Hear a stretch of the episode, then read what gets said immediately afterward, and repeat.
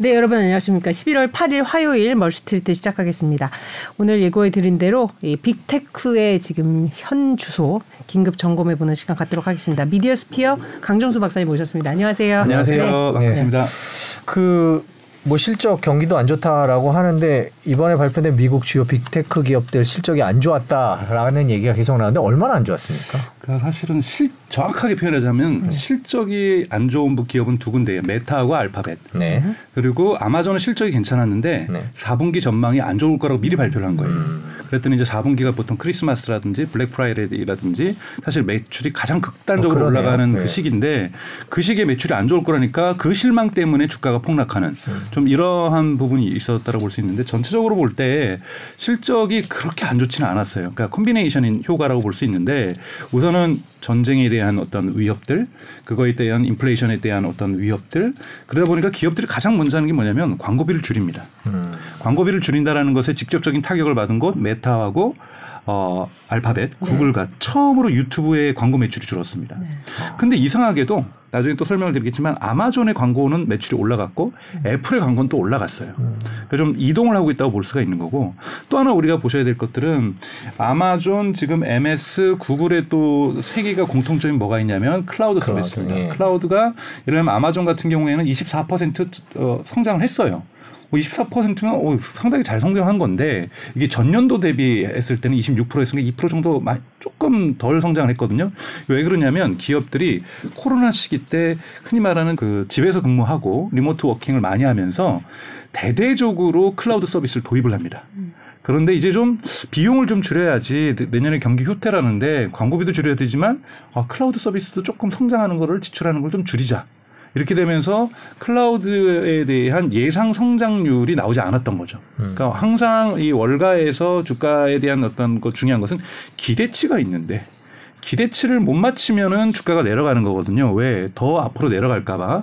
그래서 뭐 일부에서 걱정하듯이 이 빅테크의 몰락이다라기보다는 지금의 어떠한 경기 후퇴기에 있어서의 기업들이 예산을 줄이는 부분에 있어서 광고 예산과 클라우드 예산이 걸려들었다라는 거고 또 하나는 상대적으로 코로나 시기 때 호황을 누렸던 이러한 그 클라우드 서비스가 상대적으로 성장률이 둔화되고 있다. 이런 부분으로 좀 보시면 될 것 같습니다. 네. 이제 하나씩 새로 짚어보겠지만 이게 또 중요한 게 이번에 보니까 이렇게 빅테크 주식이 이제 출렁이니까 사실 서학개미들이 이제 집중적으로 이제 순매수를 했습니다. 특히 이제 말씀하셨던 메타가 거의 순매수 1위 종목이에요. 그죠? 한 300, 한- 한 5일, 한 일주일 사이에 이제 한 373억 원. 매도를 하는 게 아니라 매수를 하는 매수입니다. 예. 순 매수입니다. 그래서 결국 이제 전문가들은 이제 저가 매수 뛰어들기보다는 좀 fundamental을 고민을 하라. 결국 그런 fundamental이 뭔지 오늘 이제 강 박사님이 네, 말씀을 예, 드릴게요. 두, 두루 여쭤보려고 합니다. 지금 이제 저가 매수 들어가신 서학개미들이 많을 텐데. 자, 그럼 먼저 메타부터 일단 뭐 어. 매를 맞아야 될 것 같습니다. 네네. 사실 이제 광고비도 있고 그 전에도 이미 이 메타로 사명을 바꾼 후에 어떤 미래 비전이 굉장히 가까이 손에 잡히지 않는다는 그런 비판들 그리고 이제 그 메타버스가 정말 굉장히 가깝게 이제 이런 순이익을 낼 수 있을지에 대한 우려 뭐 이런 것들이 이제 종합적으로 네, 나오면서 페이스북에 대한 실망도 있고요. 네. 뭐 애플과 관련된 정보 문제도 있고 되게 복잡하게 많은 문제들이 있는데 네. 일단 메타가 지금 가장 초라한 성적표를 받고 가장 많이 떨어졌고요. 뭐 네. 과연 이제 빅테크에 포함시켜야 되느냐 막 이런 비아냥까지 들을 정도인데 보시기에 메타의 가장 큰 문제점은 지금 어- 뭘까요? 우선은 지배 구조의 문제점이 있습니다. 지배 네. 구조에 우선은 그 저커버그가 가지고 있는 주식이 여섯 배 또는 여덟 배 정도의 투표권을 갖고 있어요. 그러다 보니까 사실은 이 많은 기업들이 그래서 저커버그가 했던 이 주식 분할 방법을 모방을 하고 있는데 주식이 적더라도 사실은 거의 독재하듯이 모든 결정권을 갖고 있다라는 거예요. 그래서 우선 저커버그가 생각하기에 전략적으로 지금 자기는 메타버스가 다음 세기다. 라고 결정하고 거의 all in을 하고 있는 거거든요. all in이 어느 정도의 규모라는 거에 대해서 우리가 실감을 해야 되는데요.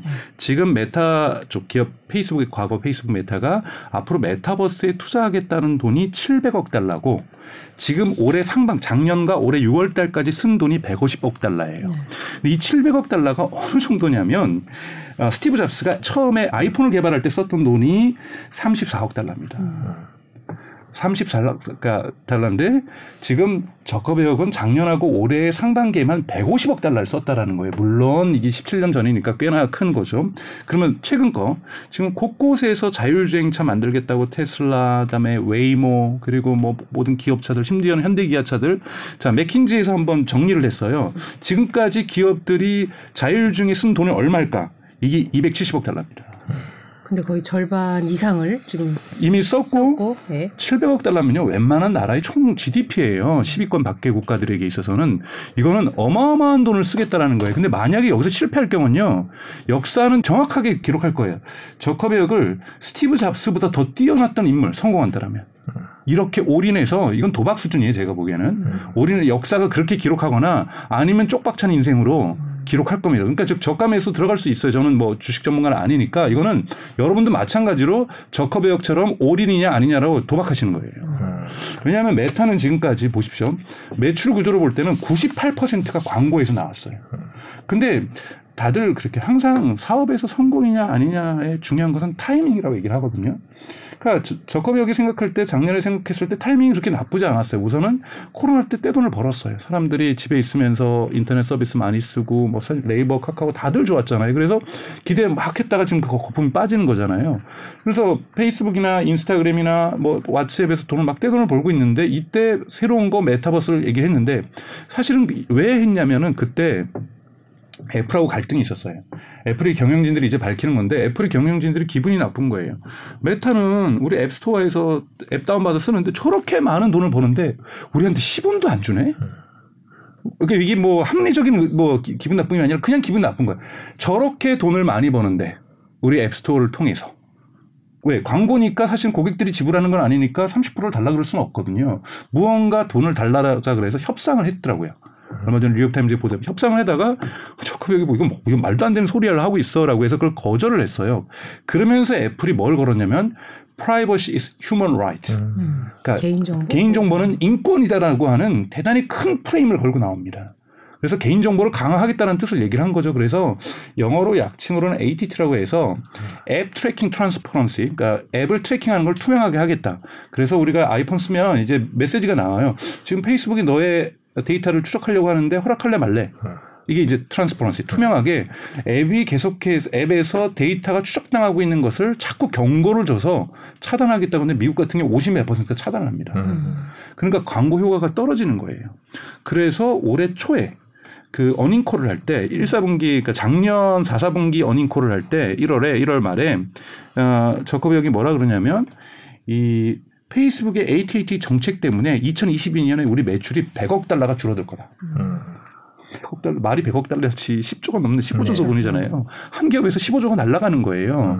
이렇게 하면서 광고 매출이 떨어졌죠. 첫 번째 도전은 그러니까 타이밍이 좋지 않다는 것이 애플하고의 갈등이 시작되는 곳에서 새로운 신규 사업을 시작한다는 거예요. 두 번째는 틱톡이에요. 한국 분들은 틱톡이 전 세계에서 가장 안 되는 나라가 두 나라입니다. 한국하고 일본. 빼놓고는 지금 파죽지세거든요. 그러니까 즉 미국에서는 지금 심지어는 인스타그램을 제꼈어요. 한참 전에 제꼈고 지금 유튜브하고 동일한 수준입니다. 유럽도 마찬가지고요. 영국 같은 경우에는 유튜브도 제꼈어요. 틱톡이 그리고 동남아시아에서도 인도네시아, 베트남 정말 파죽지세로 싹쓸이하고 그건 뭐냐면 사람들이 많이 쓴다는 거는 광고주들이 또 거기에 광고를 해야만 한다는 뜻입니다. 근데 광고주들이 아 우리가 한 달에 천만 천만 원을 광고를 쓰면 어머 틱톡이 새로 쓰니 우리 500만 원 추가해서 1,500만 원 광고 쓰자 이렇게 안 해요. 자 천만 원자 뿜빠이 하자 포트폴리오 하죠. 자 페이스북에서 인스타그램에 있는 거 20%씩 20% 줄여서 자 이거 틱톡에 쓰자 이렇게 나오거든요. 그러니까 틱톡이 성장하고 광고 매출을 지금 작년 대비 200% 성장을 했다라고 올해 예측되고 있거든요. 두 배씩 성장하고 있는 거예요, 광고 매출이. 그러면 그거만큼 페이스북하고 인스타그램이 충격을 받습니다.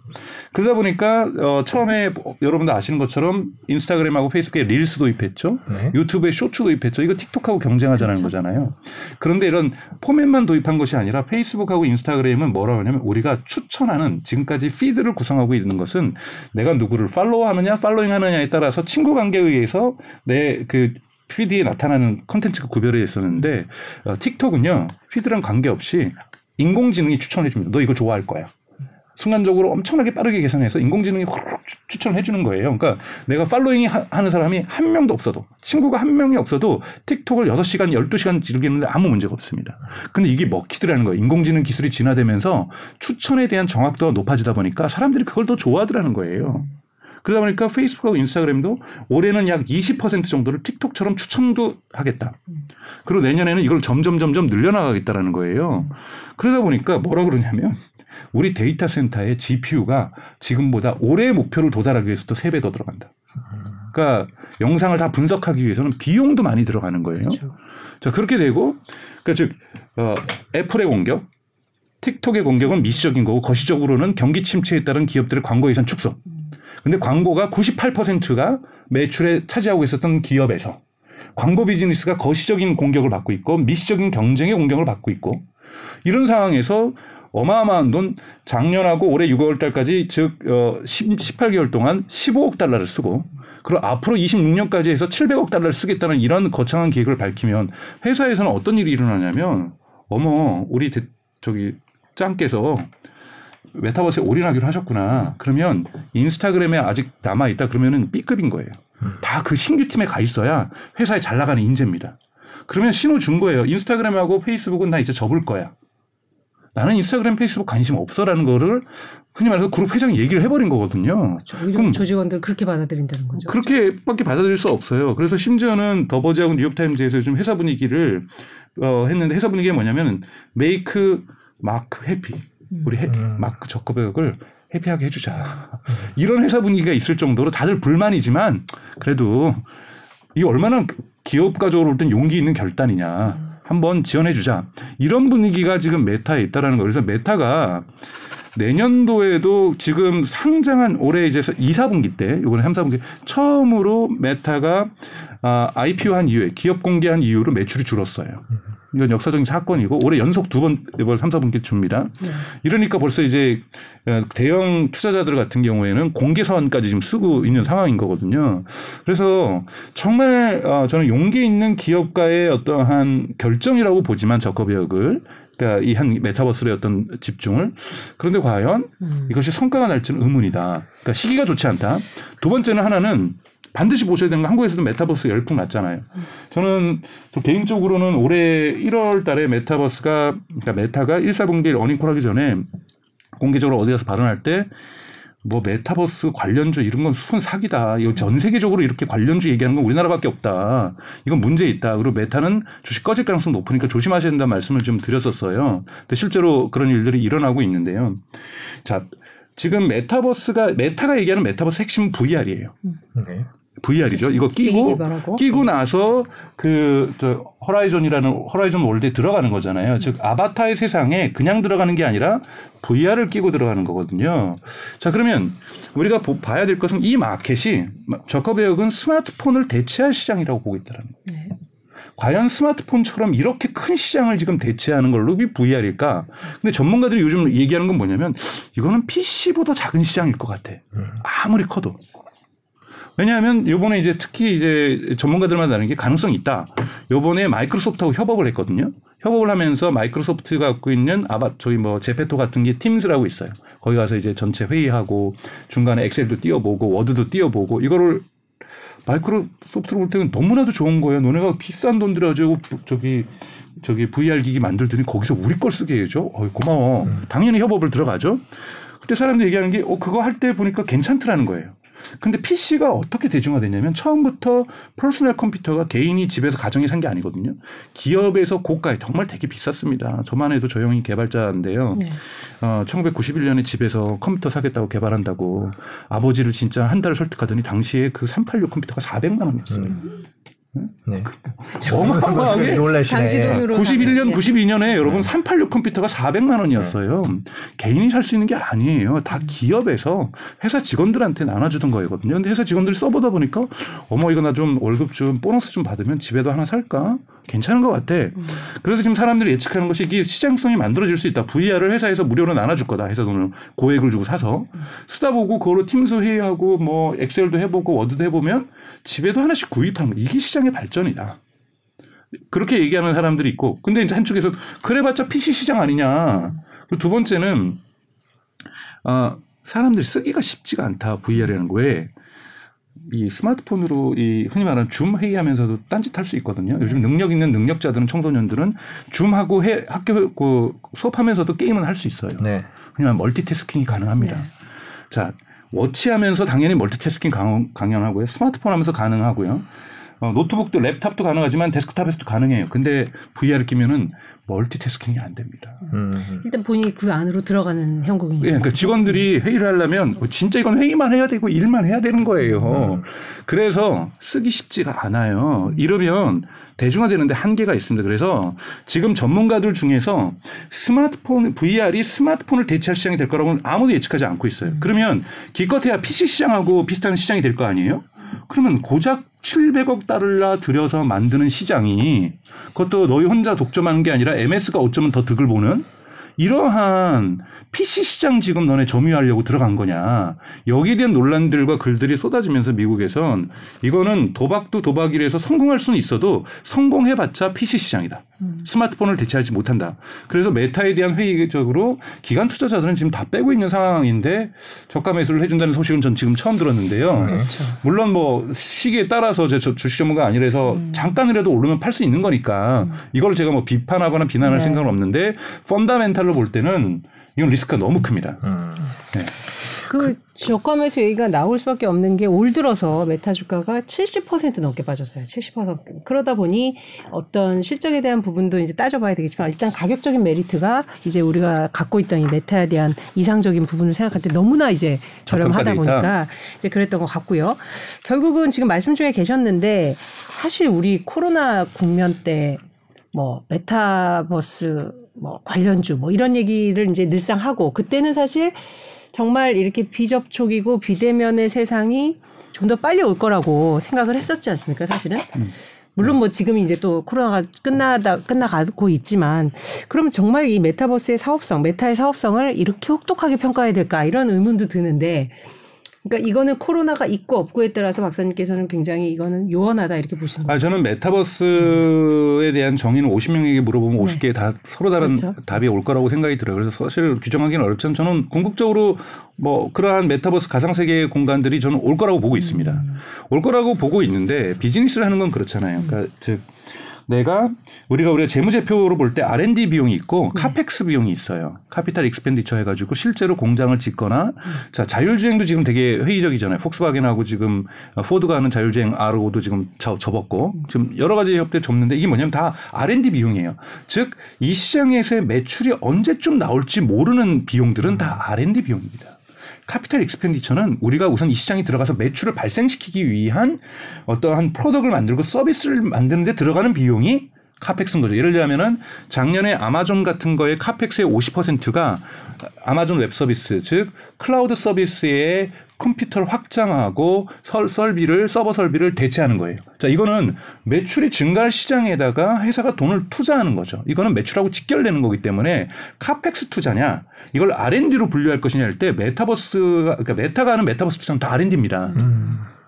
물론 일부 나오진 당장 않는다는 나올 수 거죠. 당장 나올 수 없다라는 거. 그럼 여러분들은 지금 뭘 하고 있는 거 무엇이냐면 사람들이 R&D에다가 지금 회사의 명운을 걸고 있는 거예요. R&D는 어, 결과가 나올 수도 있고 안 나올 수도 있습니다. R&D는 기업이 여러 개를 하는 거예요. 그러니까 저 제가 만약에 메타버스면 기업 매출의 한 10%나든지 20% 정도를 가지고 어, 메타버스에다가 R&D 차원의 투자를 한다. 예를 들면 엔비디아도 R&D 투자하고 있어요. 메타버스에 많이 하고 있습니다. 트위, 디지털 트윈 이런 거는 긍정적으로 볼 수 있습니다. 즉 R&D 투자 수준에서 그냥 적정 수준 기업의 매출에서 10% 내지 20% 정도만 해도 많이 하는 거거든요. 삼성전자도 R&D 투자 많이 해요. 자, 이 R&D 투자는 미래를 위한 여러 가지 기회를 모색하는 거거든요. 기회를 모색하는 거하고 올인하는 거하고는 다르다라는 거예요. 그런 부분에서 근데 이게 왜 가능했냐? 제가 처음 얘기했던 주식 구조 때문에 그렇다는 것은 뭐냐면. 어, 저커베역은 누구의 제재도 받을 수 없는 절대적인 투표권을 갖고 있어요. 그러니 이사회를 하는 것은 거수기예요. 내가 바- 이거 하겠다 그러면은 반대표가 없어요. 이러다 보니까 이 독단을 제어할 수 있는 힘이 없다 보니 그러니 오죽했으니까 인베스터가 투자자가 공개 서한을 쓰겠어요. 언론에다가. 왜? 이사회로서는 제재가 불가능하거든요. 그것이 독특한 아, 메타의 의사결정 구조이기 때문에 이런 일이 발생하고 있다고 볼 수 있습니다. 그러니까 메타버스에 대한 뭐 일부의 긍정적인 생각도 있을 수 있지만 뭐 메타의 현재 그 투자 수준이나 가는 방향이 투자자 입장에서는 그렇게 마음에 들지 않는 저는 잠재력이 크다고 봐요. 이렇게 social graph라고 얘기를 하죠. 인간의 흔히 말하는 친구 관계, 친인척 관계, 회사 동료 관계 이러한 정보를 전 세계에 이렇게 하- 단일 기업이 많이 갖고 있는 기업은 없습니다. 네. 여기에서 이뤄낼 수 있는 사업의 포- 잠재력은 저는 무진, 무궁무진하다고 봐요. 이거를 만약에 정말 메타버스 속에서 풀어낼 수 있다라면 저는 박수치고 엄청난 비즈니스 모델을 만들 거예요. 문제는 문제는 그 목표를 향해서 가는 어떠한 path, 경로를 밟을 것인가에 있어서 적절하게 비즈니스 모델들을 내면서 예를 들자면 여러분 보십시오. 왓츠앱을 가지고 있어요. 브라질이라든지 인도라든지에서 가장 큰 카, 우리 카카오톡이에요. 네. 근데 우리 카카오톡은 뭐 요즘 문제 많지만 슈퍼앱 같은 기능이 있어요. 지금 분사를 해서 문제가 되고 분사를 하겠다니까 문제가 되지만 택시도 부를 수 있고 간편 결제도 할 수 있고 다 할 수 있잖아요. 그 위챗이 다 그러고 있잖아요. 왓츠앱은 그게 안 돼요. 그야말로 그냥 SNS 기능. 그냥 그냥 메- 그 문자 메시지 기능이에요. 네. 그러면 저 같으면 왓츠앱을 그렇게 바꾸겠어요. 왓츠앱에다 택시 부르고 왓츠앱으로 간편 결제 시장이 얼마나 커지고 있는데 왓츠앱으로 간편 결제 안 되고요. 간편 결제가 되면 사실 카카오페이가 문제가 되는 것이 간편 결제가 있는 클라라라든지 해외에 있는 기업들은 미챗도 그렇고 거기 이커머스를 붙이거든요. 근데 이커머스를 붙이면 카카오페이는 분사가 돼 있는데 지금 카카오 본사를 건, 사업을 건드리게 되니까 못하는 게 지금 문제가 되는 거지. 간편 결제 앱을 키면 다양한 이커머스라든지 어, 친구 생일이면 네. 거기서 이런 기능들이 오면서 commerce 기능까지 갈 수가 있는데 왜 왓츠앱을 저렇게 방, 방치하냐라는 거예요. 오히려 그러면 제가 만약에 경영진이면 왓츠앱에서의 매출을 광고 매출만큼 극단적으로 끌어올리면 극대 극대화 시키는 과정에서 이 돈 벌어 가지고 메타 메타버스 하겠다. 이러면 박수를 칠 거예요. 가뜩이나 줄어들고 있는 광고 매출을 그리고 이거를 자기도 억제할 수 없는 어 이 경기 변동에 따른 광고 매출 저하와 그리고 애플이 죽었다 깨나도 바꾸지 않을 거예요. 그거. 자 메타버스가 했던 것은 그 흔히 말하는 그 분 여자분 뭐죠? 그 샌드버그인가요? 네. 정말 천재 중에 천재예요. 그 사람이 에, 이 구글에 있다가 이 페이스북으로 옮긴다면서 만든 게 targeting 광고라는 거거든요. 네. 욕도 많이 먹었어요. targeting 광고의 효과를 높이기 위해서 자 페이스북하고 인스타그램에 광고할 때는 페이스북하고 인스타그램의 데이터만이 아니라 별의별 데이터들 판매하는 거 다 사와. 그리고 심지어는 이번에 그 미국에서 코로나 기간 동안 인기 있었던 앱이 뭐냐면 코로나 기간에 인기 있었던 가장 대표적으로 한국이 잘안안 알려져 있는 앱들은 어, dating 앱. 아, 네. 비대면에서 dating 앱들이 폭발적으로 전 세계적으로 성장을 합니다. dating을 해야 되니까. 그리고 또 하나가 기도 앱이에요. 음. 사람들이 힘들잖아요. 네. 그러니까 기도를 social화 합니다. 그래서 미국에는 종교별로 종파별로 기도 앱들이 생겨요. 뭐 감리교, 장로교 해서 서로 기도 쓰면 기도 잘하는 사람 following 해요. 음. 요 데이터를 페이스북이 다 샀어요. 예를 들자면 합법적이에요. 불법 아닙니다. 자, 이렇게 merging해 가지고 광고의 targeting 효과, 즉 맞춤형 광고의 효과를 높여서 광고를 해왔는데 애플이 그걸 막은 거거든요. 근데 구글도 2024년 내년까지 막아야 돼요. 그러면 구글도 못하면 광, 그 이 샌드버그가 만들었던 이 놀라운 machine, 이 money machine, 네. 돈을 벌어다 주는 이 강력한 machine이 고장이 난 거예요. 그러면 메타버스까지 가기 위해서 이 기계를 고치던 대체제를 만들어 놓고 가야 되는 거죠. 그렇죠. 그래야 탄탄한 매출을 가지고서 기업 transformation 전환을 하는 건데 고장난 기계를 가지고서 지금 전환을 하겠다라는 거예요. 음. 왜? 이거에 신경 쓸 여력이 없으니까. 이건 내가 할 수 있는 일이 아니니까 애플이 안 하겠다는데 어떻게? 경기가 후퇴되는 걸 어떻게? 틱톡이 성장하는 걸 어떻게? 어? 자, 이렇게 되면서 어, 사실은 제 생각에는 거의 공황 상태 속에서 가고 있, 보고 있기 때문에 저는 메타의 펀다멘탈을 매우 좋지 않게 보고 있습니다. 네. 사실 지금 애플의 이런 배신 뭐, 뭐 타격 공격인데 사실 페이스북이 기존에도 의회 청문회 출, 저, 저커버가 출석을 할 정도로 사실 개인정보 개인정보를 지나치게 많이 갖고 있는 거에 대한 이 세계의 우려 이런 부분을 사실 미리 좀 대비를 할 수도 있었고 할 텐데 그런 부분에 대해서는 거의 손을 놓고 있었다 해도 과언이 아니에요. 네, 네. 사실은 올해 그러니까 뭐 근데 크게 사실 올해 워싱턴 포스트가 올해 1월 달에 뭐라 썼냐면 네. 정말로 올해 tech 기업들에게는 역사적으로 가장 어려운 해가 될 거다. 음. 근데 그것이 경제적으로 어려운 해가 될 것이 아니라 유럽 연합과 미국 정부와 중국 정부가 파상적인 그 규제에 들어갈 거다. 그렇죠. 그래서 유럽 연합은 그 디지털 뭐 DSA라든지 DMA라든지 이런 법들을 통과시키면서 규제를 현실화 시켰어요. 이게 아마 테슬라의 일론 머스크도 어, 생각하지 못했던 규제가 될 거고. 근데 이제 저커비역 같은 경우에는 요즘은 미국 어, 그 정치권들이 불쌍하게 여겨져요. 오히려 뭐, 뭐 이거 망하고 있는 거네? 라는 판단을 쓰고 있기 때문에 굳이 이렇게까지 강압을 해야 될까? 차라리 지금 성장하고 있는 틱톡을 규제하자. 이런 식으로 하면서 지난번에 그러니까 한 3주 전에 미국에서 또 어, 상원 청문회가 있었어요. 이 규제와 관련돼서. 페이스북이 이렇게 기뻤을 때가 없다는 거. 매번 가면은 페이스북만 두들겨 맞았는데 페이스북이 언급되질 않았다라는 거예요. 아. 다 틱톡만 언급하고. 그래서 참 서, 좋아할 일인지는 잘 모르겠네요. 네, 그러니까. 이게 서글프, 그러니까 네. 이 서글픈 일이죠. 자기네들이 잘 나갈 때는 좀 미리미리 준비했으면 되는데 좀 미리미리 준비 못 하다가 아, 이거 어쩌나 그냥 이러고 있는데 사실은 그쪽 인력도 뺐거든요. 그러니까 지금 인력 감축이 계속 페이스북이 들어가면서 인스타그램이 moderation이라고 하잖아요. 그러니까 예를 들면 아, harassment라든지 증오라든지 뭐 이런 것들에 대해서 검열해주는 이런 팀들의 인원수를 이게 아무리 기계가 해도 인력이 가장 많이 들어가는 쪽이거든요. 이쪽이 인건비를 확 뺐어요. 그래서 미쳤구나 사람들이 이것 때문에 규제 받고 있는데 그런데 아무런 얘기를 안 들으니까 그러니까 오히려 이쪽에서 비용을 뭐 아낄 수 있다는 부분에서는 호재라고 볼 수가 있지만 이게 즐거운 호재가 아니거든요. 네. 네. 자, 시간이 벌써 그러니까 30분이 절반이 지났어요. 저희가 네. 지난번에도 기업 얘기하다가 또 못한 기업이 너무 많았는데 맞아요. 그래서 오늘 메타는 여기까지 하겠습니다. 예. 그러면 같은 동종 SNS니까 이게 뭐 사이즈는 크게 다르지만 트위터 얘기 잠깐만 짚어볼게요. 네. 요새 네. 하도 이제 저 네, 저기 일론 머스크 어, 때문에 머스크 때문에 거론되고 있는데. 있는데 머스크는 자 트위터 매출 10배 증, 증가시키는 건 어려워도 뭐 3배는 충분히 가능하다 공언하고 뭐 재매각 하겠다 뭐 이런 얘기 하고 있습니다. 지금 트위터의 경쟁력 지금 펀더멘탈을 갉아먹는 거 아니냐는 우려가 큽니다 요새 어떻게 네. 보십니까? 그러니까 우리가 좀 많은 언론들이 관심을 가지고 있는 네. 것은 구매자에 대해 되게 포커스를 맞췄어. 일론 머스크가 네. 왜 살까, 왜 살까, 왜 네, 살까. 네. 거꾸로 트위터는 왜 팔까? 네. 그리고 안 사겠다는데 굳이 팔, 사, 사달라고, 사달라고, 사달라고. 음. 그럼 거꾸로 트위터가 좋지 않다라는 거예요. 그렇- 네, 트위터 같은 경우에는 사실은 한국 분들은 거의 요즘 사용하지 않죠. 네. 사용률이 대단히 떨어지는데 어 사실은 왜 언론에서 이제 조망 그러니까 이렇게 조명을 많이 받냐면 미국과 특히 영국 이의 정치권들이 정치인들이 대부분 사용하고 정치부 기자들이 다 들어가 있습니다. 그러다 보니까 여론 형성과 선거에 있어서 대단히 중요한 역할을 하고 있다는 거예요. 경제부 기자들은 옛날에 트위터에 있었는데 요즘은 링크드인으로 다 빠지는 추세거든요. 그래서 유럽과 미국의 정치 여론 형성에 있어서 트위터가 워낙 중요했기 때문에 일론 머스크라는 이러한 자유주의자가 어, 이 트위터를 구매하는 거에 대해서 특히 미국의 민주당 어, 뭐 유럽에서는 뭐 3인당이나 이러한 진보 정당들에서는 대단히 불안해하는 거고 왜냐하면 일- 가장 대표적으로는 트럼프의 복귀 뭐 이런 식의 어떠한 것들에 대해서 두려워해서 트위터가 쟁점이 되는 건데 여기에 가려져 있는 것은 트위터는 정말 돈도 못 버는 회사예요. 이건 제가 보기에는 경영의 무능. 어, 잭도 씨 같은 경우에는 어, 일주일에 하루 정도 출근하고 나머지는 자기 하고 있는 스트라이프에 가 있거나 아프리카 가서 명상하고 있거나 뭐 이래 이랬거든요. 그래서 사람들이 진짜 여기는 일론 머스크가 안 사주면은 안 된다. 그래서 되자마자 경영진을 뭐 자른다든지 이렇게 했다라는 거. 그래서 트위터는 이미 경영의 바닥을 보이고 있어요. 근데 이것이 거꾸로 뭐냐면 아까 말 이제 10배, 2배이 뭐냐면 올해 이제 4월 달에 나왔던 뉴욕타임즈 보도인데 이 트위터를 일론 머스크가 자기 돈으로 100%못 사는 거예요. 그래서 일론 머스크가 따로 하루 며칠 시간을 내서 사우디를 갑니다. 사우디아라비아를 가서 중동에 있는 오일머니 투자자들을 모아놓고 설명회를 가져요. 내가 트위터를 인수할 텐데 돈 좀 빌려달라.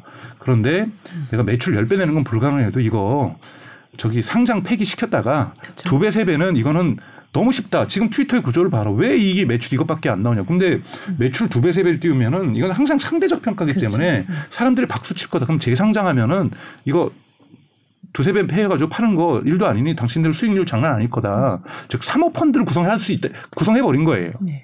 그래서 사실은 지금 일론 머스크는 사모펀드 구성한 겁니다. 사모펀드가 그런 거잖아요. 위기에 빠진 기업을 인수해서 2, 3년 경영 정상화를 해서 더 다시. 재매각하는 이러한 구조가 그 사모펀드의 구조라고 한다면 이번에 일론 머스크의 그 트위터 어, 매수는 사모펀드 역할을 할 수 있다라고 볼 수 있고요. 근데 테슬라에 대한 주가의 영향은 왜 안 좋냐면 굳이 테슬라 주주 입장에서는 지, 그러니까 좀 제발 여기만 집중해줘.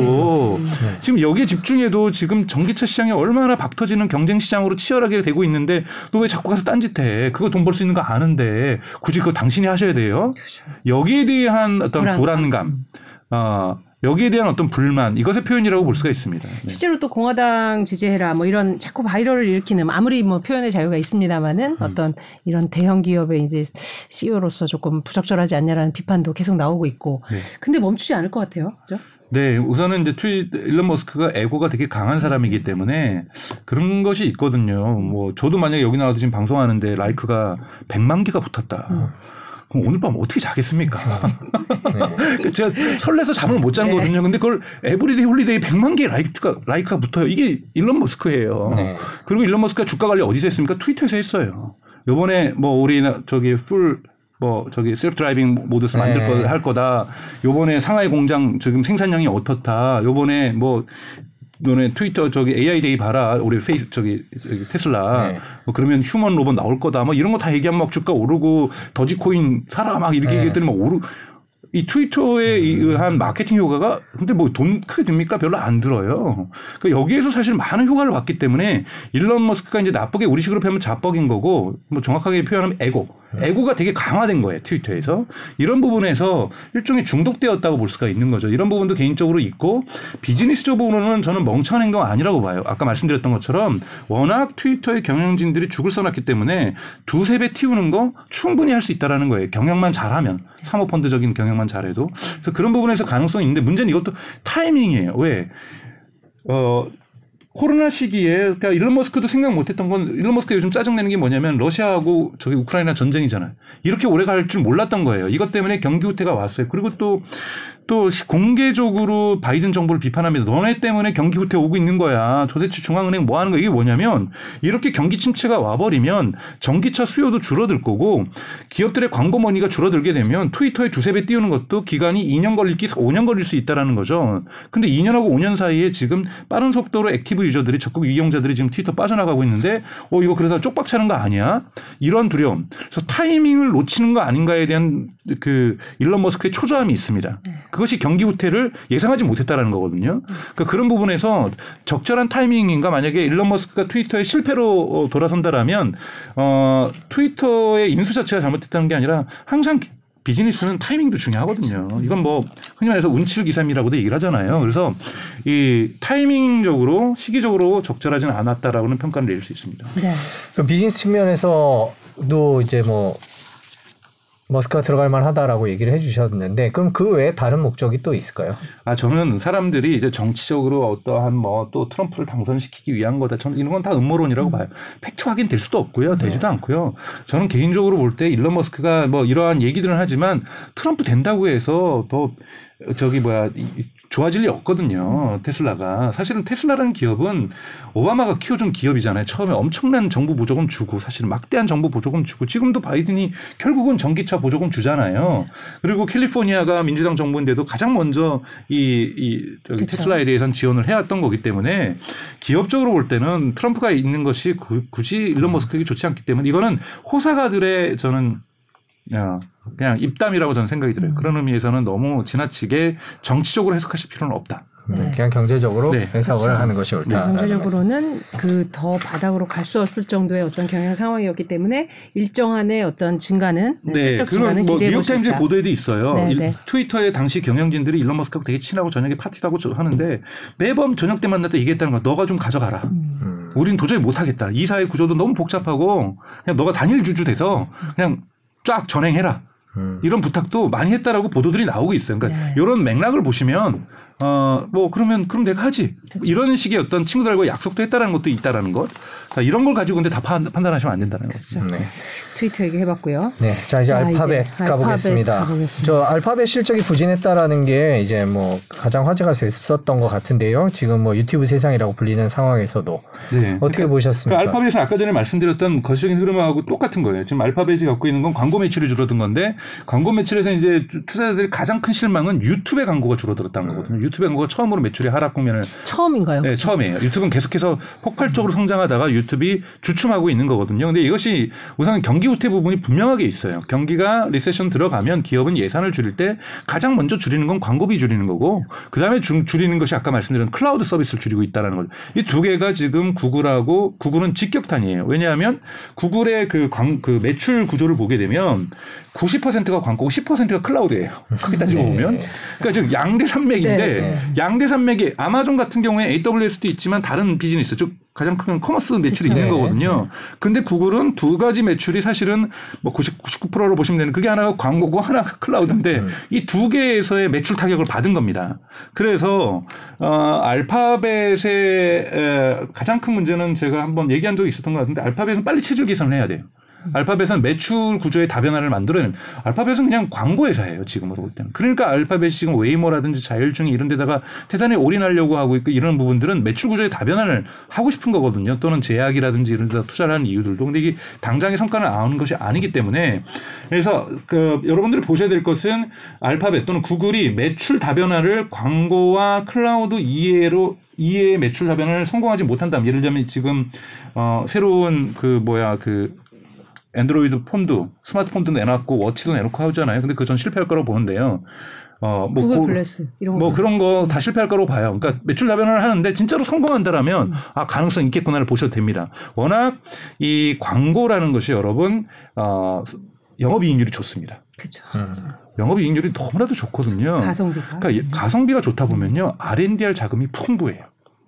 그럼 이 R&D를 가지고 새로운 매출 구조를 만들어낼 수 있는 여유가 있거든요. 현대자동차 여러분들 아시겠지만 어, 영업이익률이 7%잖아요. 근데 7, 7%에서 8% 많아요. 9%니까 얼마나 근데 이게 매출 구조가 많으니까 그래도 이거 돈이 있지만 박하죠. 예. 구글 매출 영업이익률이 45%에서 55%예요. 음. 이 막대한 돈을 버는데 반이 순이익이에요 영업이익률. 이런 기업들은 R&D 비용 정말 넘. 그러니까 알파고도 하는 거고 웨이모도 하는 거고 그러니까 뭐 말도 안 되는 그 구글 글래스도 만들어 보는 거거든요. 그래서 매출 구조 다변화를 반드시 한다라면 가능성이 있다. 그리고 두 번째는 계속해서 경기 침체가 지속될 경우에는 구글 같은 경우 매출 하락은 피할 수 없다. 왜? 이거는 외생 변수, 즉 내가 극복할 수 없는 외생 변수에 의해서 매출 구조가 압박을 받고 있는 거기 때문에 하지만 중장기적으로 클라우드 서비스는 계속 성장할 거다. 그렇기 때문에 기업이 어 리세션을 좀 극복한다라면 다시 점프할 가능성은 매우 높다. 그래서 경기 후퇴가 끝나는 시점에서 보통 선반영된다 그러잖아요. 주식시장은 그때 저는 구글은 알파벳의 그 주가는 다시 상승할 저력은 대단히 크다라고 저는 생각이 들어요. 왜? fundamental이 나쁜 건 아니니까요. 즉 광고 매출과 클라우드 매출이 돌아오는 시점에 구글은 다시 좋아지지만 이것이 근데 이번 분기만으로 끝나지는 않을 거라고 저는 생각이 듭니다. 지금 클라우드 얘기를 해주셨는데 지금 아무래도 아마존이랑 마이크로소프트가 1, 2위를 다투고 있고 구글은 조금 밑에 있지 네, 않나 싶. 이제 밑이지 않나 싶은데 그 경쟁력은 크게 걱정할 필요는 없다고 네? 왜냐하면 구글이 전 세계적으로 그러니까 우선은 클라우드 시장은 그러니까 무한한 성장의 시장이라고 보실 수 있어요. 지금 아직 전체적으로 클라우드 시장이 전체 있었던 시장에서 20%도 안 먹었어요. 음. 그럼 클라우드 시장이 성장해야 될 것이 너무나도 많으니 3위 업자마저도 가져갈 시장이 되게 크다라는 거예요. 그래서 MS가 Azure라든지 구글의 클라우드라든지 AWS는 정말 황금알을 낳는 거위들입니다. 과거식 표현으로 따지면 그래서 클라우드 시장 자체가 ceiling 즉 유리벽을 만나고 있지 못하고 있기 때문에 성장하는 시장에서 3위 업체만으로 해도 저는 이거는 되게 큰 의미가 있다. 네. 광고 시장이 90%를 차지한다고 얘기했는데 이 광고 시장은 경기 침체가 계속되는 동안은 계속 안 좋을까요? 그렇죠. 왜냐하면 기업에서 줄여야 될 광고는 그리고 또 하나 말씀드렸지만 유럽에서 한번 정말 극단적으로 지금 우크라이나에서 전쟁이 나면 우리 똑같은 거예요. 이태원에서 참사가 나고 희생자가 났을 때 기업들이 뭐 파, 저기 페스티벌이라든지 파티 취소하고 광고 취소하잖아요.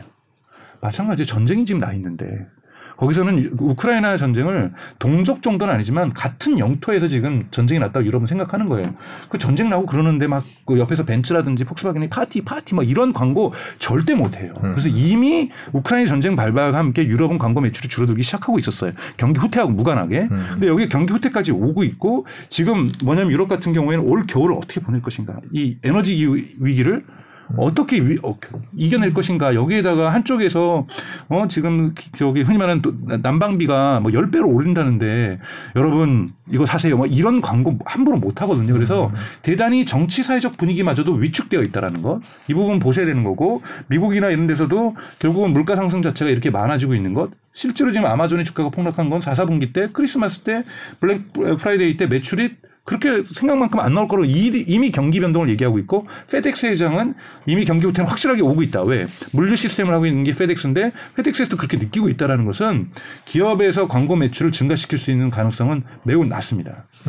아까 말씀해 주신 게 틱톡이 이제 유튜브나 뭐 페이스북을 넘어서는 그런 실적 일부 분야에서 보이고 있다라고 말씀을 해 주셨는데 경기 침체가 끝나더라도 유튜브의 광고라 이런 것들이 틱톡이나 이런 것도 플랫폼 환경의 변화 이런 거에 따라서, 따라서 악영향을 받을 가능성도 있지 않을까라는 걱정도 되는데요. 네, 근데 틱톡은 좀 물론 틱톡의 주장에 따르면 밀리니얼 세대라든지 3, 40대도 많이 쓰고 있는 거 사실이에요. 근데 이제 틱- 틱톡의 젠지 파워가 지금 대단히 커지고 있거든요. 젠지들이 우선 집중적으로 쓰고 있고 젠지 마케팅은 대단히 기업에겐 중요합니다. 들면 샤넬이라든지 이런 그냥 명품들도 어, 이러한 소비자의 연속성을 위해서 당장 그들의 구매력이 없더라도 젠지 마케팅을 해야 되는 거거든요.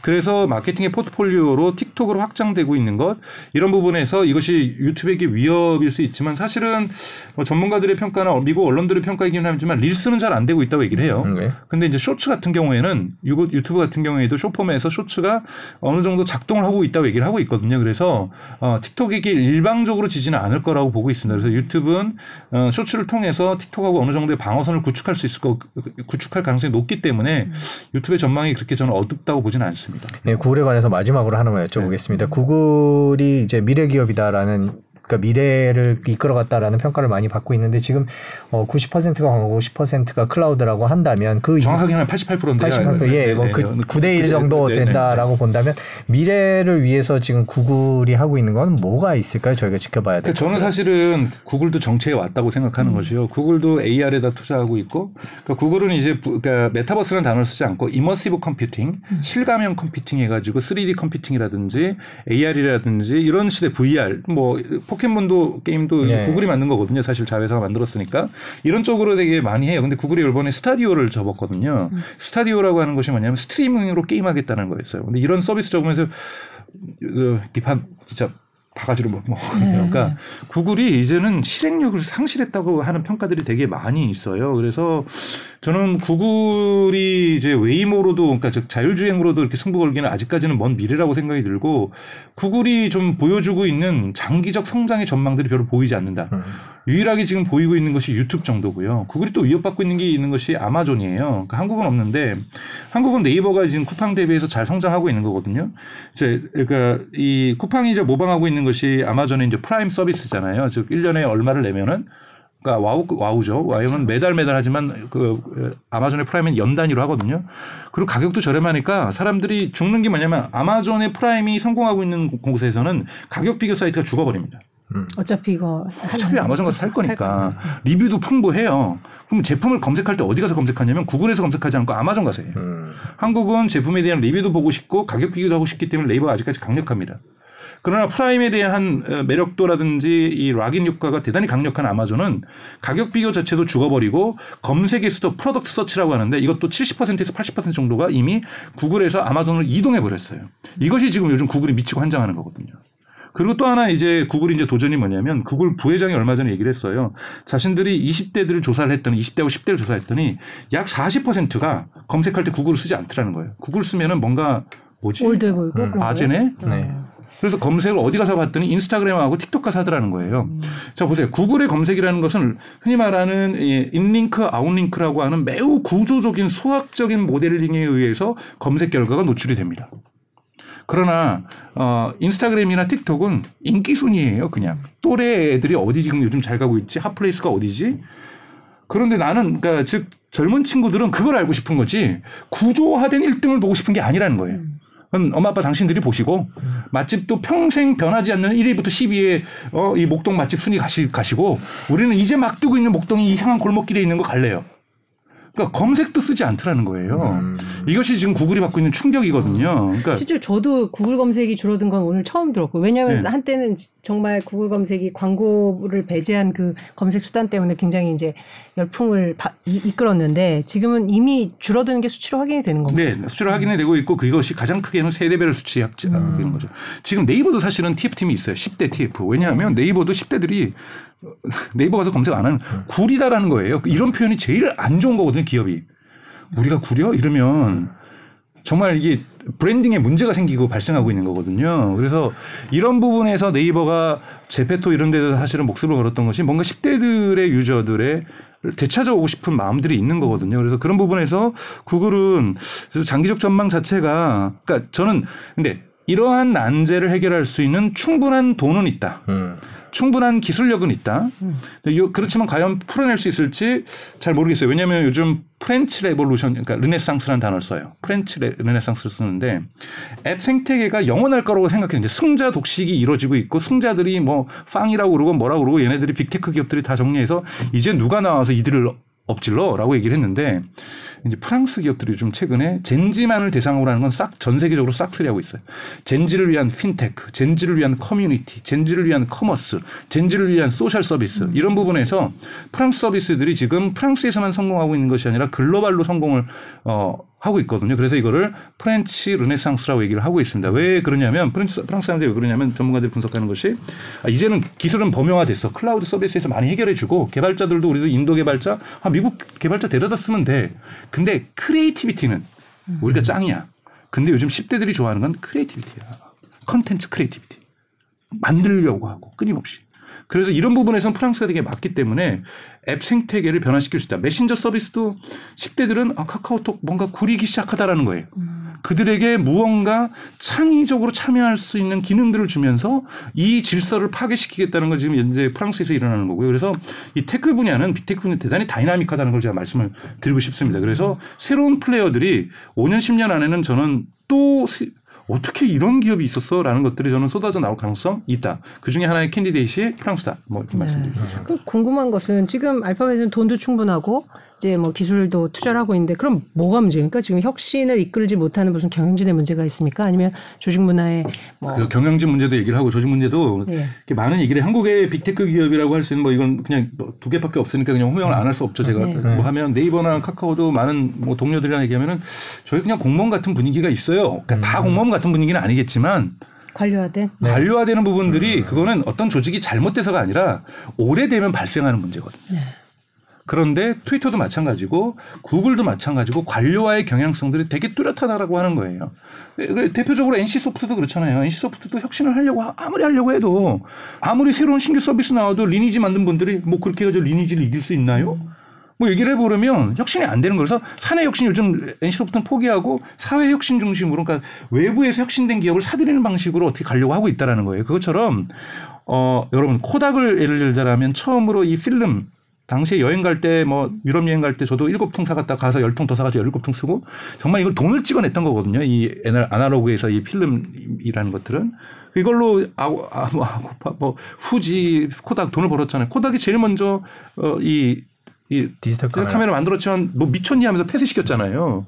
왜 영창하고 삼익 피아노 국민들이 다들 우리 아이 쇼팽인 줄 알고 하나씩 다 사줬다가 전 세계적으로 커, 커졌단 말이에요. 그런데 전자 피아노 오면서 안 만들어요. 전자 피아노 오면은 어쿠스틱 피아노 안, 안 사갈까봐. 그래서 삼익과 영, 그 영창의 영광이 지금 줄어들고 있는 거잖아요. 그것처럼 이것이 꼭 아날로그 기업에만 되는 게 아니라 빅테크 기업도 빅테크에도. 마찬가지라는 거예요. 우리 이걸로 떼돈 벌고 있는데 왜 또 그걸 해야 돼? 이런 부분들이 사내의 갈등들이 생길 수밖에 없습니다. 그래서 이런 부분들의 혁신들을 얼마나 잘하느냐가 대단히 중요하다라는 거죠. 중요한 말씀이에요. 빅테크도 공룡이 되면 역시 예. 관료화를 어, 벗- 비껴갈 수는 없는 문제다. 네, 저희가 이제 구글 네. 얘기를 길게 해봤고 이제 중간 중간에 가끔 해주셨는데 네, 저희가 당연하죠. 지금 기업이 나와서 오늘은 기필코 다 하고 말겠습니다. 네, 네. 어, 예, 지난 시간에 다 못했는데 저희가 오늘은 좀 길게 하더라도 네. 아마존 얘기를 해보겠습니다. 중간 중간에 얘기를 해주셨는데 실적은 이번 아마존 실적을 보면 실적은 괜찮은데 가이던스가 안 좋았다 이렇게 그렇죠. 말씀하셨어요. 네, 네. 좀 정리를 해주시죠. 네, 네. 그 실적으로 볼 때 아마존이 이제 실적을 높이기 위해서 사실은 죄송한 얘기지 만 꼼수를 썼습니다. 아마존 프라임데이라고 해가지고 아마존만 하는 하- 엄청난 할인 행사가 있거든요. 블랙 프라이데이 이거를 원래 한 번 하다가 6월이나 그렇죠. 7월 한번 하다가 두 번 했거든요. 네. 그래서 매출에 대한 이 부분을 하고 있는 거고 아마존이 이제 겪고 있는 문제는 이걸 빅테크 기업이라고 하기에는 너무나도 육체 노동자가 많이 있습니다. 음, 이 육체 노동자들의 가장 큰 단점 뭐냐면 인플레이션 효과를 받아요. 음. 그러니까 즉 물가가 상승하면 임금이 올라가야 되는 거죠. 즉 이 warehouse 쪽에서의 물가 상승 압력이 되게 크다라는 것이 아마존의 올해 의 큰 도전이었다라고 볼 수가 있습니다. 그건 뭐냐면 수익률 저하를 낳는 거죠. 네. 그래서 아마존은 매출은 증가했지만 수익률은 저하된 건 맞아요. 그래서 아마존은 수익률 저하 부분이 좀 분명하게 존재하고 있다라는 부분이 있고 하지만 AWS라든지 아마존이 엄청난 돈을 벌고 있는 것이 또 광고입니다. 광고요. 네. 그러니까 한국 분들은 당연하죠. 배민이라든지 쿠팡 가면 광고 엄청 있잖아요. 아마존 과거 생각을 못 했던 거예요. 여기다 광고를 해? 어, 근데 광고했더니 장난이 아니게 돈이 버는 거죠. 그래서 이거는 수익률 90%가 넘어요. 근데 이건 ceiling이 있어요. 근데 이제 아마존이 요번에 이제 덕을 봤던 건 뭐냐면 NFL이라고 해서 미국 그러니까 미식 축구를 목요일 날 아마존에만 볼 수 있게 했죠. 그랬더니 프라임 회원이 는 거예요. 와우 같은 거죠. 그런 것처럼 이제 에, 애플 같은 경우 애플 TV에서도 어저 미국 축구 축구를 갖다가 또 하면서 거기는 광고가 튀어요. 스포츠 경기에서는 애플도 광고 튀옵니다. 이러면서 광고 매출이 늘어나고 있고 이런 부분에서 늘어나고 있고 사실은 또 여러분들이 잘 모르시면 세계 2위 OTT 업체가 어디냐? 라고 하면 보통 디즈니 플러스를 보고 있고 이번에 디즈니 플러스가 넷, 어, 넷플릭스를 제낀다는 소문도 있지만 어, 아마존이에요. 2위가 그럼 1위가 넷플릭스고 2위가 아마존입니다. 예를 들면 독일에서는 1위 업체가 아마존이고 2위 업체가 넷플릭스입니다. 아. 아마존 프라임에서 어마어마한 영화를 보여주고 있고 그래서 우리가 여기 있는 그, 그007 있는 그 회사도 사들이고 그러잖아요. 네. 그 스튜디오 사들이고 있고 스포츠 경기도 하고 있고 또 아마존이 그 뭐 무슨 이름을 무슨 걸로 바꿔가지고 이미 넷플릭스보다 먼저 광고 보면 무료로 거기 완전 무료예요. OTT를 볼 수 있는 서비스 미국에만 있다가 영국과 독일에 올해 런칭했습니다. 그래서 이게 이런 부분에서 OTT 사업에서도 파죽지세로 가고 있고요. 이 아마존들이 이- 이걸 시작했던 이유는 이번에 이제 아마존 같은 경우에는 아마존 뮤직도 있어요. 그래서 카트 카탈로그가 300만 개였는데 이번에 1억 개로 어, 음악을 1억 개로 늘려놨어요. 이러면서 이제 아마존 프라임 비용을 늘리는 거죠. 아마존 프라임을 들면 와우도 그런 게 이- 와우는 그냥 copycat이라고 볼 수 있는데 우선 배송이 빠르고요. 로켓 배송처럼 그것도 다 아마존 카피입니다. 배송이 빠르고 근데 배송이 빠른 게 뭐가 중요하냐는데 제가 저는 독일에서 좀 살 때 아마존 프라임을 썼었는데 그 전에는 그냥 배송은 무조건 3일에서 일주일이에요. 사람들이 그걸 느리다고 생각 안 해요. 유럽은요. 유럽은 네. 어 3일에서 일주일이지 당연히. 근데 아마존이 그 다음 날 오네. 이게 뭐지? 이건 기적과 같은 miracle이에요. 한 번 경험하면 글로 안 되죠. 이거는 뭐지? 아니 3일에서 일주일도 빠른데 네. 그 다음 날 오네. 이거는 miracle이었어. 정말 기적을 경험한 거거든요. 이 프라임 됐더니 그랬더니 영화도 보여주네, 네. 음악도 보여주네, 클라우드 서비스 저 앨범도 거기다 저장할 수 있죠. 그 다음에 아마존이 책으로 시작했잖아요. 전자책이 많아요. 전자책도 10만 권, 30만 권을 내가 도서관에 무료로 빌- 빌려볼 수 있네. 이런 것들이 많은데 이번에 영국을 아마존이 프라임을 좀 공략을 할 때 어떻게 했냐면 네. 우리 식으로는 배달의 민족 같은 데 딜리버루라는 데 투자를 했어요. 그래서 아마존 프라임 되면 한 달에 두 번은 어, 음식 배송 무료. 아, 그것까지. 뭐 이런 것식으로 해서 계속 늘려나갑니다. 그러니까 즉 프라임 회원들이 훨씬 더 지불 의사가 높거든요. 이미 1년치를 끊어놨으니 딴 데 가서 방황하는 것이 손해거든요. 한 달치로 와우 해- 이번 달에 한 달에 그냥 쿠팡 왕창 사고 다음 달에 하나 쉬지. 쿠팡이 제가 보기엔 실수하는 것은 아직까지 자신이 없는 것은 연간 회원제로 가야지 월간 회원제로 가면 안 됩니다. 아직까지 자신 없는 것 같아요. 네. 자신 네. 없죠. 예. 저 같은 경우에도 와우 한 달 한 번 하면 1년에 한 달 한 번 정도 하거든요. 그때 좀 몰아사고 나머지는 그냥 해요. 굳이 왜냐하면 자꾸 와우가 있으니까 계속 사고 싶어지더라고요. 네. 아마존 프라임은 계속 사고 싶어져요. 그러니까 이러한 아마존 프라임의 이제 강력한 점이 있다라는 거고 두 번째 우리가 프라임을 보셔야 되는 거죠. bundling을 통해서 묶어 lock-in effect가 되게 크다라는 것.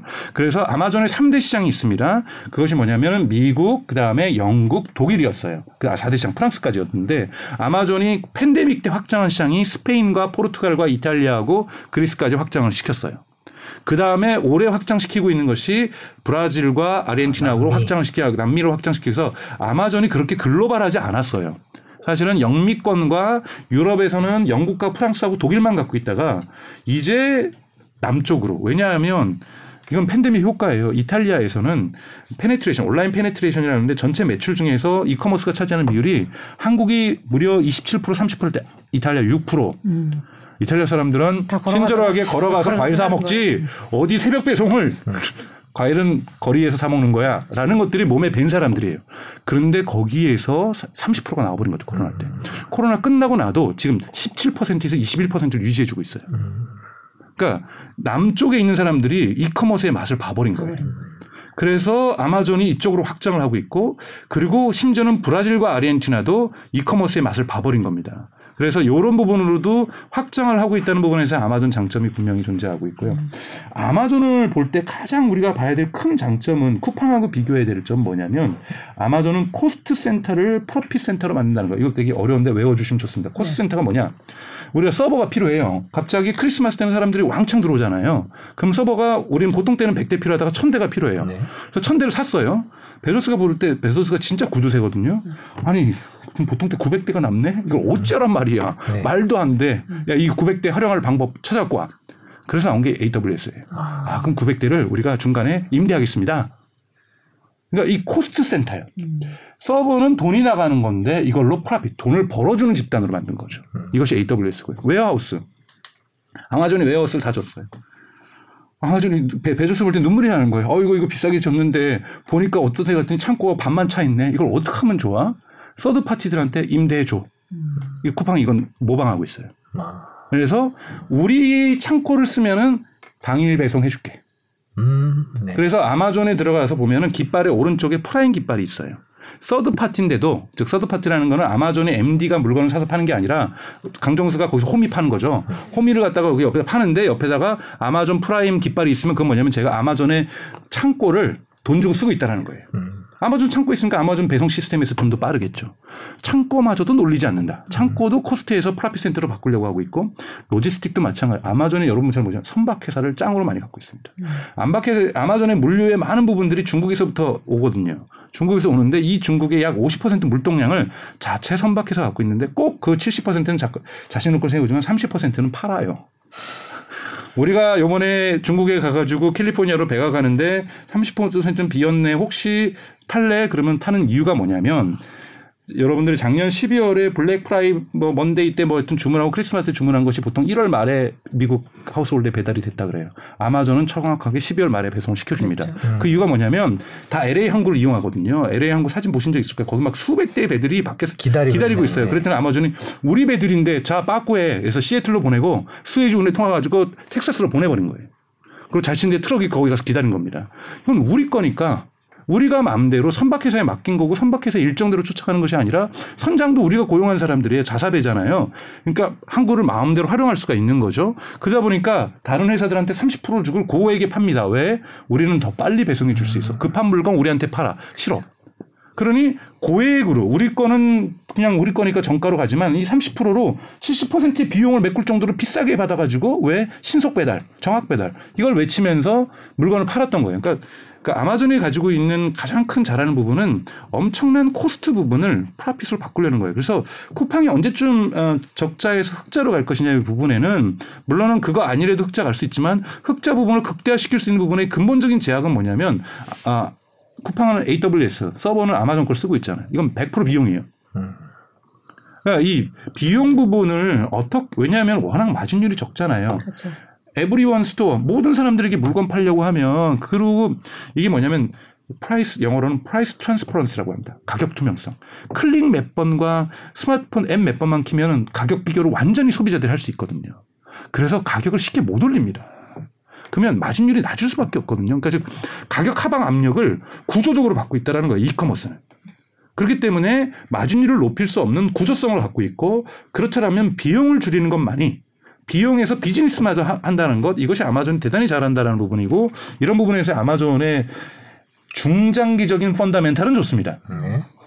그러나 아마존은 치명적인 경기 변동성을 갖고 있다는 거죠. 왜냐하면 사람들이 어 물가가 오르고 나의 실질 임금이 낮아지게 되면 호주머니에서 휴가 갈 거 줄이는 거고 우리가 어 닭가슴살 세 개 먹던 거를 두 개로 줄이는 거고 이런 거는 너무나도 자명한 현상이잖아요. 이거는 가장 먼저 이커머스에 영향을 줄 수밖에, 줄 수밖에 없는 거기 때문에 이거는 아마존이 어떻게 피할 수 없는 경기 변동의 효과를 받을 수밖에 없다.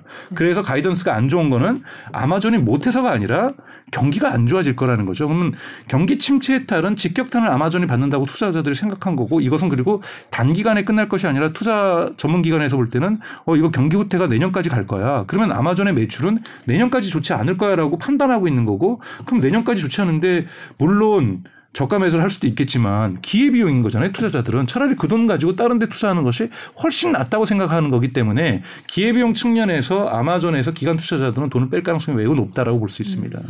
근데 아마존이 주로 확대했던 곳이 말씀해 주신 게 이제 유럽이나 이제 남미인데 그쪽 경기가 더 유난히 안 좋은 것도 더 악재다라는 그렇죠. 생각이 악재죠. 드는데. 뭐 영국도 안 좋죠. 네. 뭐 독일도 뭐 그냥 어디가 바닥인지도 모르고 계속 추락하고 있죠. 그러다 보니 어 당연하게 어, 어, 이 하우스홀드에서 매출 저기 지출을 줄이고 있다라는 거 치명적이죠. 네. 아마존에 대해서는 가장 긍정적으로 말씀해 주시나 했는데 역시 그건 이제 단기적으로는 아닌 거고 네, 경기 변동의 영향을 받을 수밖에 없는 비즈니스라는 거죠. 네. 4분기는 그래도 뭐 블랙 프라이데이나 크리스마스도 있고 네. 그래도 지금 경기 후퇴 그 강도를 좀 상쇄하기에는 역부족이다 이렇게 네, 네, 네. 그리고 사실은 역사는 항상 우연적인 것들에 진행되는데 사람들이 지금 가장 공포에 떨고 있는 거는 러시아가 핵을 쓸 거다 말 거다. 네. 제가 보기엔 핵 쓰면 이건 끝나는 거라고 봐요. 그러니까 그냥 전쟁도 전쟁이지만 기업들을 제가 보기에는 많이 날아갈 거고 어, 실업률 높게 발생할 거고 그래서 이런 문제들 좀 대단히 크게 발생할 거라고 생각이 듭니다. 엔비디아도 할까요? 아니 지금 방금 다음에 하자고 정했는데요. 저는 지금 궁금한데 지금 저희가 아니, 시간이 네. 이렇게 돼서 아, 그걸 또 이렇게 제가 이렇게 메모로, 진행을 네, 하고 계시니까 메모로 했습니다. 네, 네. 그래서 음, 자, 그 엔비디아 말씀 나왔는데 네, 네. 딱 질문 두 개만 해보도록 하겠습니다. 엔비디아 GPU 갖고 이제 미래의 음. 상징처럼 그렇게 됐었습니다. 뭐 그게 비트코인도 있었고요, 자율주행도 있었고요, 여러 네. 얘기 나왔는데 지금 상황 어떤지 간단하게. 국민주죠 한국의 국민주 네. 엔비디아. 네. 아, 그러니까 저는 엔비디아는 훌륭한 기업이라고 생각해요. 네. 정말 훌륭한 기업이고요. 마진율도 좋았고요. 왜 가격을 혼자서 결정하는 GPU 시장의 독점 사 사실은 독점 사업자였어요. 독점 사업자는 price를 올리거든요. price를 올린다는 건 마진율이 높아진다는 걸 풍부하게 또 R&D에 썼어요. 기술 투자를 해서 그러니까 즉 창업자들이라든지 주주들이 그거 갖고 돈 파티하지 않았어요. 그러니까 너무나도 훌륭한 기업인데 기업이 꺾을 수 없는 건 뭐냐면 시장의 변화예요. 시장은 뭐냐면 지금 반 지금 삼성도 마찬가지고 SK도 마찬가지고 반도체에서 수요가 이제는 그 줄어들고 있는 상황. 그래서 공급이 수요를 초과하고 있는 시장이 반도체다. 전기차 같은 경우에는 수요가 공급을 초과하고 있지만 반도체 시장은 공급이 수요를 추가하고 있다. 그런데 문제는 과거처럼 이걸 사이클 마켓이라고 보통 하잖아요. 이런 사이클을 정기적으로 그리는데 삼성전자와 SK가 얘기하는 게 사이클의 어떤 프리퀀시가 짧아지고 있다. 그래서 또 다시 올 거다.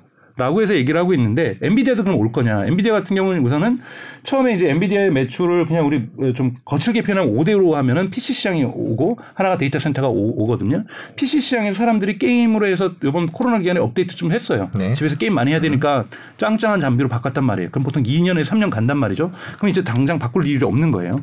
요거가 있고 개인 PC 시장이 들어가서 통계적으로는 PC 시장이 들어가 있는데 이게 뭐냐면 crypto에 들어가는 채굴에 쓰는 GPU예요. 그러니까 crypto가 난리가 나면 어, 엔비디아는 난리가 납니다. 물론 뭐 GPU 없어서 못 파는 거니까 그러면 GPU의 가격도 올라가죠. 그런데 첫 번째 crypto의 winter가 겨울이 왔고 두 번째는 어이 이더리움이에요. 이더리움이 9월 15일 날 merging이라는 걸 통해서 어, 이 채굴 방식을 바꿉니다. 쉽게 해서 proof of work에서 proof of stake로 바꿔요. 그러면서 뭐라고 얘기냐면 우리 앞으로 전기도 98%가 줄어들 거야. GPU도 98%를 안 쓰게 될 거야. 즉 farm에서 막, 막 그런 거 있잖아요. 그 채굴 공장 같은 데서 컴퓨터 막 수백 대, 수천 대가 있는 거에서 노트북으로 달 수 있어. 자, 그럼 GPU도 수백 대, 수천 대에 들어가야 될 GPU가 노트북으로 들어가는 네. 걸로 땡 처리되는 거예요. 그러니까 이거는 앞으로 crypto 시장이 spring이 오더라도 GPU의 어, 수요가 증가할 가능성이 매우 낮다라는 것. 이거는 어, 이 엔비디아에게 치명적이다라는 것. 즉 엔비디아의 제품이 좋아도 수요 시장이 활성화가 되기 어렵다라는 부분이 존재하고 있다는 거고 이제 데이터 센터 쪽으로 들어가서 어, 데이터 센터가 한 50인데 그 중에 한 8, 8%에서 9%가 자율주행이 하고 있어요. 근데 자율주행은 아직까지 말씀드렸던 것처럼 자율주행의 winter가 와 있기 때문에 이 매출이 급성장할 거라고 보기는 어렵습니다. 자 그러면 데이터 센터인데 데이터 센터에서 가장 큰 두려움은 뭐냐면 SOC 그러니까, 그러니까 이, 이 SOC인가요? 뭐 system on the chip. 즉 이 종합적인 칩들이 나오기 시작하면서 구글이 과거에는 어 엔비디아 걸 썼는데 이제 우리가 만들게라고 얘기를 한 거예요. 페이스북도 우리가 만들게라고 얘기를 하기 시작하는 거고 테슬라도 자율주행 칩 우리가 만들게. 즉 이것이 돈이 되기도 하고 또 하나는 뭐냐면 GPU 따로 CPU 따로 따로 따로가 별로 별로 좋지 않더라. 그래서 시스템 그 뭐 그 그 이 SOC로 써가지고 시스템 온칩 이 SOC를 써서 GPU가 많이 필요할 때는 GPU에 힘이 실어주고 CPU에 힘 많이 필요한 CPU 이런 칩들이 지금 인기가 있단 말이죠. 그러니까 이런 인기가 있으면서 즉 독점적 시장에서 경쟁자들이 나타난다는 거고 또 하나는 AMD의 부상입니다. 네. AMD 자체가 그러니까 이번에 이제 큰 사건이 나왔는데 내년도 신제품을 9월달에 발표를 했어요. 내년도 신제, 신제품을 발표했는데 역시 엔비디아를 이렇게 멋있게 4나노 공정에서 만드는 TSMC가 만드는 4나노 공정에서 만드는 신제품을 만든 거예요. 그러니까 가격이 비쌀 수밖에 없겠죠. 4나노가 지금 가장 앞서고 있는 걸 했더니 AMD가 유사한 퍼포먼스인데 우리는 6나노에 할게라고 해서 6나노에서 생산을 시작한 겁니다. 그러면 6나노는 저렴하거든요. 음. 그러니까 비슷한 퍼포먼스를 어 그런데 아 난 그래도 엔비 엔비디아 들어간 GPU를 쓰는 걸 뽀다고 나는 걸 중요하게 여기는 사람이 있을 수 있어서 시장은 당연히 존재하겠지만 경기 후퇴기에 기업들이 비용을 점감할 때 동일한 퍼포먼스를 저가로 나는 AMD는 성장할 수 있지만 어, 엔비디아는 좋지 않을 수가 있습니다. 그래서 전체적인 시장 여건이 엔비디아에겐 좋지 않다. 그래서 하지만 물론 시장 여건이 좋아지는 사이클이 새롭게 회전하는 시대에서 엔비디아가 복권할 수는 있지만 여러분들이 보셔야 될 것은 항상 기회 비용이라는 겁니다. 주식 투자도 기회 비용이잖아요. 내가 동일한 거를 저가 매수할 수도 있지만 지금 성장하는 주에 소타에서 치고 빠지는 것이 훨씬 더 좋을 수가 있는 거거든요. 그래서 그런 거는 개인의 판단이라는 말씀을 좀 드리고 싶고요. 네. 엔비디아 주식을 갖고 있는 많은 주주분들이 계신데 지금 엔비디아에 대해 희망적인 얘기가 있다면 엔비디아가 긍정적인 측면이 있다면 뭐가 있을까요? 없죠. 뭐 훌륭한 아, 없죠. 그러니까 퍼포먼스가 좋고 훌륭한 기업이라는 건 있지만 여러분 기업이 능력이 좋아도 망할 수 있어요 시장에서요. 근데 기, 뭐, 능력이 그러니까 그래서 타이밍이 중요한데 엔비디아는 기술력에 있어서는 압도적입니다. 압도적으로 좋음에도 불구하고 워낙 이 시장이 독과점 시장이었어요. price taker가 아니라 price maker. 가격을 내가 결정합니다. 사람들이 항상 얘기하는 게 GPU 가격은 너무 비싸다. 엔비디아 제품 좋은데 가격은 비싸다라고 투덜댔는데 근데 대안이 없으니까 엔비디아를 샀는데 이제 워낙 가격이 비싸게 있다니까 대안이 들어오고 있죠. 그러니까 AMD가 들어오고 있고 인텔이 당장은 얼마나 힘있게 들어올지 모르겠지만 저가 GPU 시장은 인텔도 들어오기 시작하고 있다라는 거고 고가 시스템 칩에서는 구글이라든지 테슬라라든지 페이스북이 직접 자기 걸 만들기 시작하고 있다라는 거고 아마존도 만들기 위한 계획에 들어가고 있다라는 거고 이런 부분들을 보셔야 된다라는 거고 또 하나는 미중 갈등이 되면서 엔비디아의 시장 의 많은 부분이 중국이 차지하고 있었어요. 근데 엔비디아 보고 너네 중국에 팔지 말라고 얘기하고 있는 거잖아요. 그러면 엔비디아는 데이터 센터 특히 중국에 파는 것은 PC 시장은 아, 이거는 정확하게 규정을 하면은 중국에 파는 게 아니에요. 중국에 팔아서 그 PC를 다시 글로벌로 팔기 때문에 미국 규제가 안 들어갑니다. 그러니까 PC 시장에 파는 중국 PC 시장에 파는 엔비디아의 GPU는 다시 밖으로 나오기 때문에 문제 규제 대상이 아니지만 중국의 데이터 센터에 파는 엔비디아의 칩은 규제 대상이라는 거예요. 그렇기 때문에 이것도 시장이 좋지 않다라는 거죠. 그래서 이래저래 지금 미중 갈등도 엔비디아에게는 어, 긍정적인 신호가 될 수가 없다. 그래서 엔비디아는 기업의 실력이 떨어지는 것이 아니라 시장의 여러 가지 악재가 당장 단기간에 해결될 것 같지 않다라는 것들이 전문가들의 분석이고 그래서 일부 전문가들은 valley 계곡으로 빠져들기 시작했다라고 공식적인 용어를 쓰고 있습니다. 사실 이제 crypto하고 거의 저 엔비디아를 같이 거의 묶어서 얘기했을 정도로 이게 상징적인 거였기 때문에 지금 말씀하신 이런 채굴 방식의 변경이 다른 crypto로도 확산이 될 경우에는 또 그 부분도 조금 좋지 않을 수 있다는 자율주행도 조금. 남았고요. 네. 더 네, 지금 저희가 메타로 시작해서 이제 트위터, 알파벳, 아마존, 엔비디아까지 뭐 사실 뭐 더 짚어볼 부분이 많습니다만은 오늘 너무 흥미롭게 들었습니다. 또 박사님도 보내드려야 되니까 네. 총평을 좀 듣고 물론 빅테크를 뭐 저희가 빅테크라고 묶었지만 지금 그 안에는 다 다른데. 뭐 네. 아마존처럼 뭐 저기 임금 인상에 더 취- 취약한 이런 쪽도 있고 다 다른데 일단 2024년 23년은 전반적으로 좀 경기 하강 국면은 불가피할 것 같고요. 네, 불가피하다고. 네. 어, 이 빅테크 기업들한테는 어떤 좀 한 해가 될지 그러니까 우선은 주시면. 닷컴 버블하고 비교하신 분이 있는데 나이 드신 분들이 그건 있을 수 없는 일이에요. 닷컴 버블은 그 당시에는 매출도 없었던 기업들이 그냥 투자자들한테 장밋빛 미래를 판 거였고요. 지금 탄탄한 매출과 탄탄한 기술력을 갖고 있는 거고 지금에서 주가가 떨어지는 아까 말씀드렸던 이 연관 효과들 그 거시적인 어떤 경기 침체와 전쟁이라든지 그리고 내부적으로는 이러한 광고 매출의 축- 축소라든지 이런 부분들이 걸려 들어가면서 나타나는 일시적인 어떤 하락 국면이라고 볼 수가 있는 거기 때문에 저는 경기가 다시 한번 어, 상승 국면으로 가게 된다라면 살아날 수밖에 없는 저력을 가지고 있는 기업들이라는 부분은 명확하다. 그렇기 때문에 어, 이 기업들 개인 평가 펀더멘털도 보셔야 되지만 이거는 경기의 영향이라고 좀 보시는 것들이 맞다라고 보고요. 내년에 만약에 사- 하반기 정도라든지 또는 뭐 2024년에 경기가 살아난다라면 이런 기업들은 다시 살아나면서 치고 나올 수 있는 가능성들은 좀 충분히 있다고 좀 보고 있습니다. 그렇죠. 네. 이제 경쟁력에 따라 펀더멘탈에 따라 어느 정도 시점에 치고 나올지 뭐 어느 정도 회복할지. 네, 예를 들면 아마존 같은 경우에는 그렇죠. 어, 독일 이커머스 시장의 시장 점유율이 50%예요. 그냥 작은 기업이 아니라 물건 두 개 중에 하나는 아마존 사고 있어요. 이것이 줄어들지 않는 이상 경기가 좋아지면 그 50%는 퍼센트는 유지되고 있는 거거든요. 어마어마한 겁니다. 이커머스에서 단일 기업이 50%의 음. 시장 점유율을 가지고 있다라는 건 그러니까 아마존을 되게 우습게 볼 수가 없는 기업인 거고 구글 또한 마찬가지인 거고 물론 유일하게 지금 안 좋은 기업은 저는 메타라고 보고 있는 겁니다. 네. 음, 그렇군요. 네. 아, 지금 소개해드릴 질문할 게 많은데 네. 자, 다음에 또 모셔서 마지막으로 한번 마음- 기회를 드릴게요. 예, 팬클럽님께서 네, 해주신 질문인데 네. 구글 아까 막 이렇게 여러 가지 얘기했는데 구글 AI가 어떤가 AI 기술이나 뭐 이런 아, 것들이 지금 좋죠. 최근에 이제 많은 좋죠. 네, 네. 왜냐하면 네. 알파고는 사실은 우리가 알파고에 집중하시면 안 돼. 알파고에서 특히 뭐 이세돌 바둑 이겼다 네. 이런 것이 아니라 이번에 알파폴드라고 해서 올해 8월에 인류가 갖고 있는 단백질의 유전자를 알파폴드가 다 다 해석을 했습니다. 음. 단백질 유전자의 조- 구조. 모든 구조를 네네. 모든 구조를 인류에게 그러니까 과학자들이 발견한 모든 단백질 구조를 인간뿐만이 아니라 벼- 동물이라든지 병원체라든지 음. 이걸 알파 폴드라 그래요. 알파 폴드가 8월에 했어요. 그래서 워싱턴 포스트도 9월에 칼럼하면서 이제야 AI 혁명이 비로소 시작되는 것 같다고 얘기를 하고 있어요. 그래서 의학 분야에서 mRNA라든지 또는 크리스퍼라고 우리가 얘기하고 있는 유전자를 갖다가 조작할 수 있는 유전자 뭐, 가위, 예. 예, 이런 가위라든지 또는 이- 이걸 할 수 있는 기본적인 알파 폴드라든지 이런 부분에서 혁신들이 AI 기술들이 만들어내서 저는 이제야 비로소 제약 부분에서 소프트웨어가 제약에 들어가기 시작했다.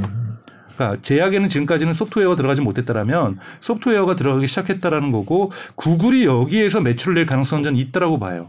그러니까 그거 외에는 좀 구글이 매출을 낼 가능성은 보이지 않고 있기 때문에 구글의 AI가 본격적인 그냥 maturation 그러니까 성숙 단계에 들어가고 있다. 즉 사실은 어, 흔히 말하는 딥러닝도 어, 사실은 잠깐 겨울이 왔었거든요. 근데 요즘 foundation model이라고 해서 요즘 generative AI라고 해서 AI가 글 쓰고 AI가 그림 그리고 어, 이런 거 나오고 있잖아. 이거 정말 혁명 중에 혁명이에요. 완전히 지금 달라지고 있거든요. 왜냐하면 여러분들 뭐 거기 뭐 AI가 그림 그리면 뭐뭐 뭐 필라델피아인가 어딘가에서 뭐 아, 콜로라도 주죠. AI가 그렸던 그림이 1등했다. 뭐 이것이 대단한 게 아니라 동영상 편집을 할 때 이미 네이버도 쓰고 있어요. 웹툰을 그리면서 작가 혼자서 어 남산을 배경으로 그릴 때 남산 그렇게 쓰면 남산 배경 AI가 그려줍니다. 나는 스토리의 가장 중요한 것만 그리면 되는 거예요. 그러면 어떻게 여러분 어떻게 되냐면 게임 grapher들 볼 때 게임에서 엄청나게 grapher들 이 graphication 인력들이 많이 필요하거든요. 그러니까 메인 스토리만 그려내면 작가가 나머지는 이 그림을 다 AI가 만들어 준다는 거. 생산성을 엄청나게 높인다는 거. 이건 되게 유료로 고가로 팔립니다. 이런 부분에서 구글이라든지 또 일론 머스크가 돈 댔던 오픈 AI라든지 또는 독일 기업이라든지 영국 기업이라든지 치고 나가기 위해서 AI가 돈을 버는 시대가 지금 본격적으로 들어오기 시작했다. 영상 편집이라든지 웹툰 편집이라든지 게임의 어떤 제작 부분에서 그래서 generative AI 이 부분이 한 축이 존재하고 있고요. 이건 벌써 상용화에 들어갔고, 그 다음에 두 번째는 아까 말했던 제약 부분에서 AI 부분들이 어 드디어 돈을 만지는 돈 냄새를 느끼기 시작하는 이 영역으로 들어가고 있다는 부분에서 AI가 지금 R&D 영역에 있다가 아직 하지만 자율주행은 여전히 R&D 영역에 있고요. 음, 네. R&D 영역에 있다가 비즈니스 영역으로 지금 들어간 것은 제너러티브 AI, AI 즉 그림을 그려주는 것, 동영상을 만들어주는 것, 어, 영어로 동화책 집어이면요 텍스트면 동화 사파가 그려서 나옵니다. 그러니까 이런 부분에서의 돈이 되는 이거 다 유료 소프트웨어거든요. 이런 부분들은 구글뿐만이 아니라 AI 기업들이 돈을 벌기 시작했다고 볼 수 있습니다. 네, 그렇군요.